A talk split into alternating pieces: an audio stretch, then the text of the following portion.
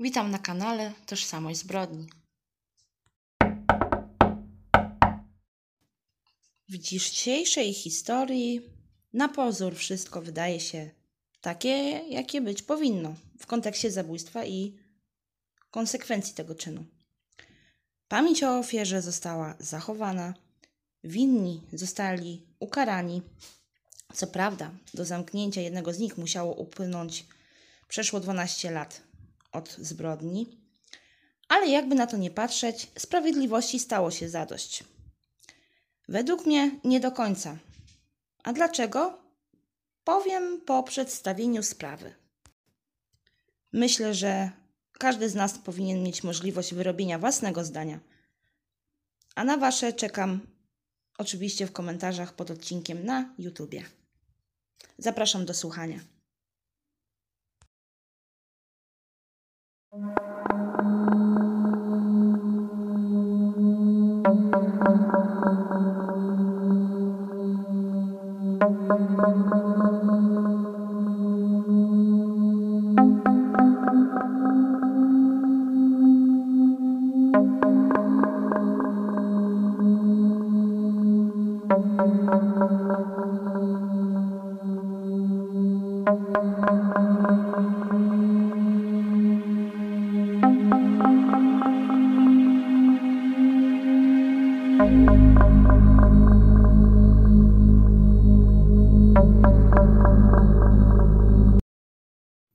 Na tapecie mamy Kraków, dokładniej jego centrum, a jeszcze dokładniej to Aleje trzeciego maja. W tym miejscu od lat sześćdziesiątych ubiegłego wieku mieści się klub Żaczek, który zrzesza środowisko studenckie. W Żaczku organizowane są imprezy prywatne, tematyczne, koncerty czy wieczory kabaretowe. To właśnie tam swoje pierwsze kroki w karierze stawiali między innymi Ewa Demarczyk, która później była związana z kabaretem Piwnica pod Baranami, czy Jacek Kaczmarski, symbol raczkującej Solidarności. W dwa tysiące piątym roku klub studencki został szeroko omawiany w mediach z mniej chlubnej strony. Tego roku pod klubem życie stracił dwudziestodwuletni Arek, student Uniwersytetu Jagiellońskiego. Arek w Żaczku sprawował funkcję didżeja z doskoku. W ten sposób dorabiał sobie na życie. Przyjaźnił się z Bartkiem, razem studiowali, a też razem pracowali, jako że Bartek również był dochodzącym didżejem. dwudziestego października dwa tysiące piątego roku organizowany był wieczór karaoke. No cóż, panowie postanowili tym razem wybrać się do klubu nie jako wodzireje, a jako goście. Zabrali ze sobą dwie koleżanki z uczelni. W klubie panował ścisk. Na dwóch salach przebywało aż czterysta osób. Jak widać, nie brakowało chętnych do zawodzenia przed mikrofonem. Wśród niedoszłych gwiazdek muzycznego showbizu był Maciek, rówieśnik Arka, student trzeciego roku ochrony zdrowia w Kolegium Medicum na Uniwersytecie Jagiellońskim. Na imprezę przyszedł z dziewczyną Beatą i z kumplem dwudziestosześcioletnim Darkiem, który żył z pracy na czarno w jednej z krakowskich pizzerii. Zabawa trwała najlepsze, kiedy to los połączył ścieżki Arka, Bartka, Maćka i Darka, co niestety zakończyło się tragedią.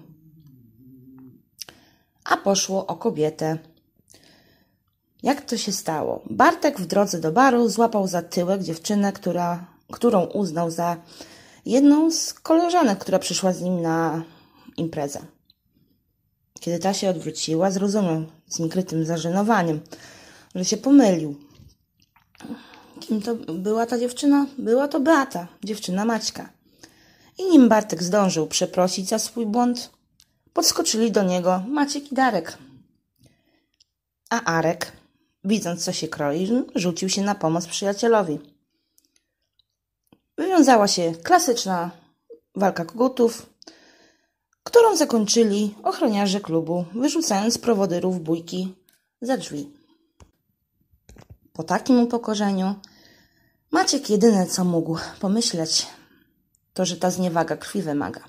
I to dosłownie. Zadzwonił do kumpla oszemranej przeszłości Łukasza W. Swoją drogą, przynajmniej dla mnie, takie akcje zawsze kojarzyły się z za przeproszeniem, totalnym frajerstwem. Skrzykiwanie kolegów do bójki tylko dlatego, że samemu się nie dało rady, nigdy nie kończy się dobrze. Nie oszukujmy się. Poza tym takie zachowanie świadczy o braku zarówno honoru, jak i rozumu. Tak, w tej historii wyjątkowo osoba Maćka mnie drażni. Ale wróćmy do historii. Łukasz miał trzydzieści pięć lat, pochodził z Muszyny i nosił ksywę Chińczyk. Dzięki siostrze, która gdy ten miał cztery lata, przypominał jej Azjatę przez swoje lekko skośne oczy i zafascynowany był grą w Chińczyka. No i siostra go sobie tak przyzywała, a z biegiem lat jego ksywa poniosła się po dzielni. Taka ciekawostka. Chińczyk, jako że był w pobliżu chłopaków, chwilę po telefonie zjawił się pod klubem. Miał ze sobą trzynastocentymetrowy nóż, a na przywitanie wręczył Maćkowi tasak. Darek jako broń znalazł sobie konar drzewa. I tak uzbrojeni czekali cierpliwie na moment wyjścia z klubu Arka i Bartka. Doczekali się tego kilka minut po drugiej w nocy. Od razu przystąpili do ataku, okładali niczego niespodziewających się studentów na oślep. No cóż, walka zakończyła się dość szybko, a dokładniej zaraz po tym, kiedy Arek padł jak długi na bruk. No banda oczywiście ekspresowo zwiała spod klubu. Tymczasem ktoś wezwał karetkę, ktoś inny widział to i owo, ktoś rozpoznał napastników. Po przyjeździe karetki Łarka stwierdzono śmierć na miejscu w wyniku zadania mu dwóch ciosów nożem, klatkę piersiową, natomiast Bartek, pocięty nożem i cały pobijany, wylądował w szpitalu w stanie ciężkim. Jeszcze tej samej nocy śledczy złapali Maćka, Darka natomiast znaleźli w mieszkaniu Beaty. Brakowało Chińczyka, który, jak się okazuje, już następnego dnia zorganizował sobie wyjazd pociągiem do Berlina, ale o jego losach opowiem później. W trakcie śledztwa wyszło, że ściągnięcie monitoringu z klubu, który przecież mógł wiele wnieść do sprawy, jest niemożliwe, ponieważ trwała jego wymiana z analogu na cyfrówkę. Oberwało się Żaczkowi za zatrudnianie nieprofesjonalnych ochroniarzy, którzy byli zazwyczaj studentami bez doświadczenia. Oberwali również za wpuszczanie do klubu awanturników i za brak kontroli na salach. No cóż, no, koniec końców Maćkowi i Darkowi pod zarzutami ciężkiego pobicia groziło po dziesięć lat więzienia, natomiast Łukaszowi za zabójstwo groziło dwadzieścia pięć lat pozbawienia wolności i puszczono za nim europejski nakaz aresztowania. dwudziestego szóstego października zorganizowano Biały Marsz Milczenia ku pamięci Arka.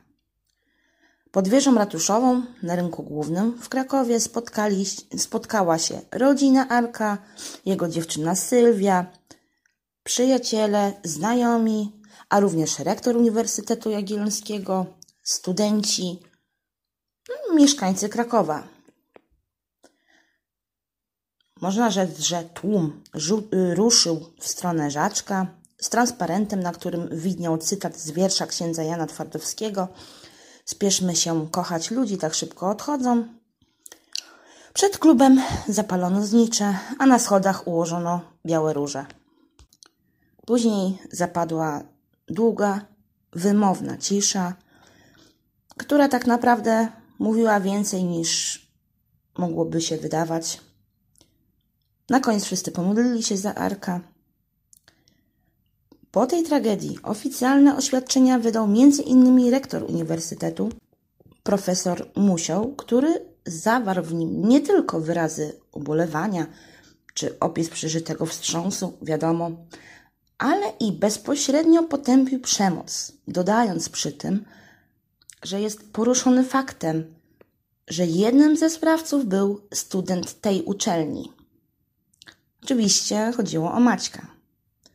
Maciek dostał kolejne pociski w oświadczeniu Fundacji Bratniak, która zarządzała klubem Żaczek. Pisali o tragedii, zmuszeni do refleksji i zadali pytanie otwarte o to, co dzieje się w psychice młodego człowieka, by zaplanować zimną krwią zabójstwo. Sylwia, dziewczyna Arka, skomentowała całe zajście jako coś, co dla niej jest czymś niewytłumaczalnym. Arek nie był typem awanturnika, zazwyczaj był tym, który próbował łagodzić konflikty. Dla Sylwii to, co się stało, było albo przypadkiem, albo przeznaczeniem. Natomiast jego przyjaciele, znajomi również byli w szoku. Nie dowierzali, że Arek w ten sposób stracił życie. Życie, które dopiero się zaczynało na dobrą sprawę. Czas mijał. Za szukanie Łukasza wzięli się krakowscy łowcy głów. No ale o Chińczyku nikt nic nie wiedział.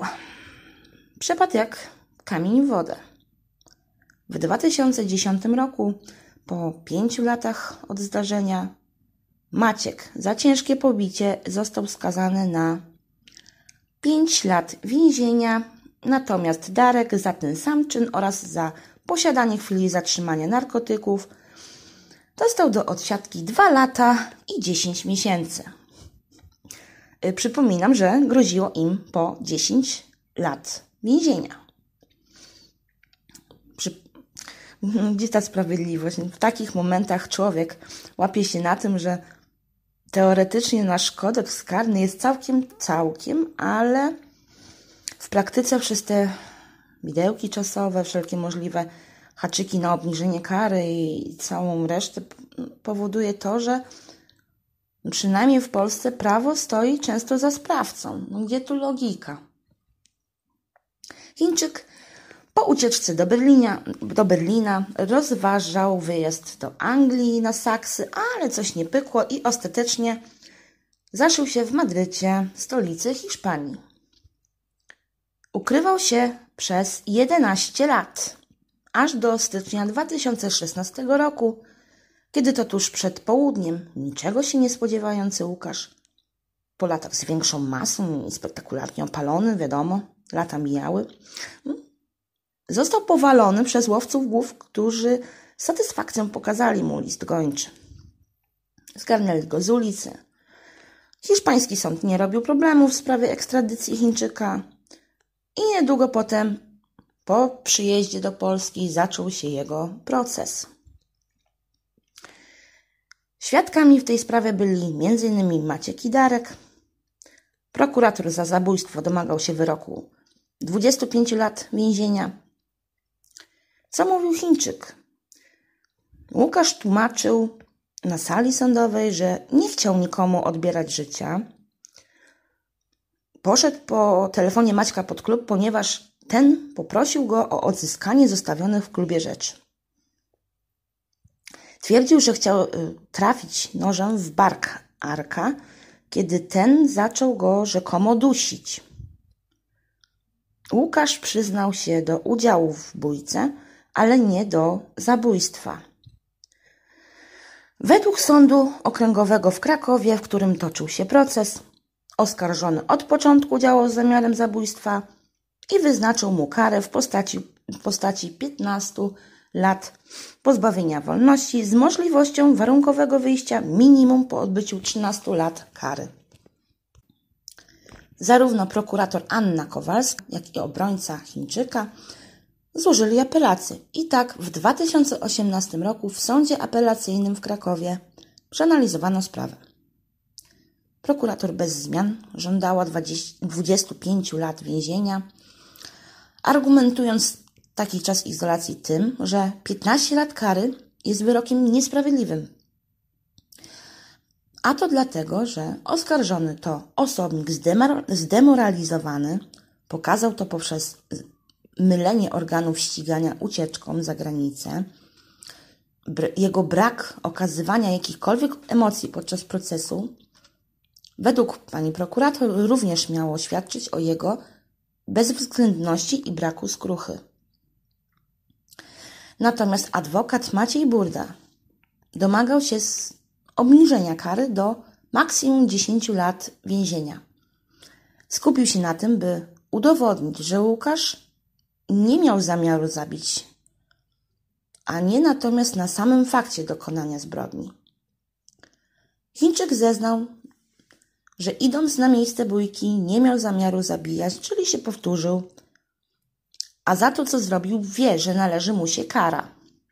Jednocześnie chciał otrzymać szansę na pokazanie społeczeństwu, że potrafi żyć normalnie, zarobić na siebie i że nie jest zagrożeniem dla innych. A całą tragedię określił jako jednorazowy incydent. Prosił sąd o szansę. Sąd apelacyjny uznał wyrok sądu okręgowego za sprawiedliwy i że y, odpowiada stopniowi winy, a samą ucieczkę Chińczyka poza granicę Polski określił jako naturalny odruch człowieka liczącego się z surową karą, który y, możliwość tej kary po prostu od siebie odrzuca. No tak. Szkoda, że sądy w sprawie dwójki pozostałych sprawców nie były tak sprawiedliwe. Łukasz W. na wolność wyjdzie jakoś na przełomie końca lat dwudziestych, dwudziestego, znaczy, dwa, no, koniec lat obecnych, że dwudziestego, no pomiędzy dwudziestym dziewiątym a trzydziestym, dwa tysiące trzydziestym rokiem i będzie miał wtedy około sześćdziesiąt lat. Na początku odcinka powiedziałam tak w skrócie, w telegraficznym skrócie, że na pozór sprawa jest klarowna, jasna i tak dalej. No właśnie na pozór, bo według mnie kara dla Maćka powinna być wyższa. To on ściągnął kumpla, to on i jego męska duma górowały nad samym sensem tej tragedii. Ar- Arek umarł, bo ktoś nie zniósł z tego, że może być gorszym od innych. Jego śmierć była niepotrzebna i nie wniosła nic prócz bólu i cierpienia jego rodziny, przyjaciół. Myślę, że czasem warto porzucić dumę, postawić na zdrowy rozsądek, bo kiedyś trzeba dorosnąć i mieć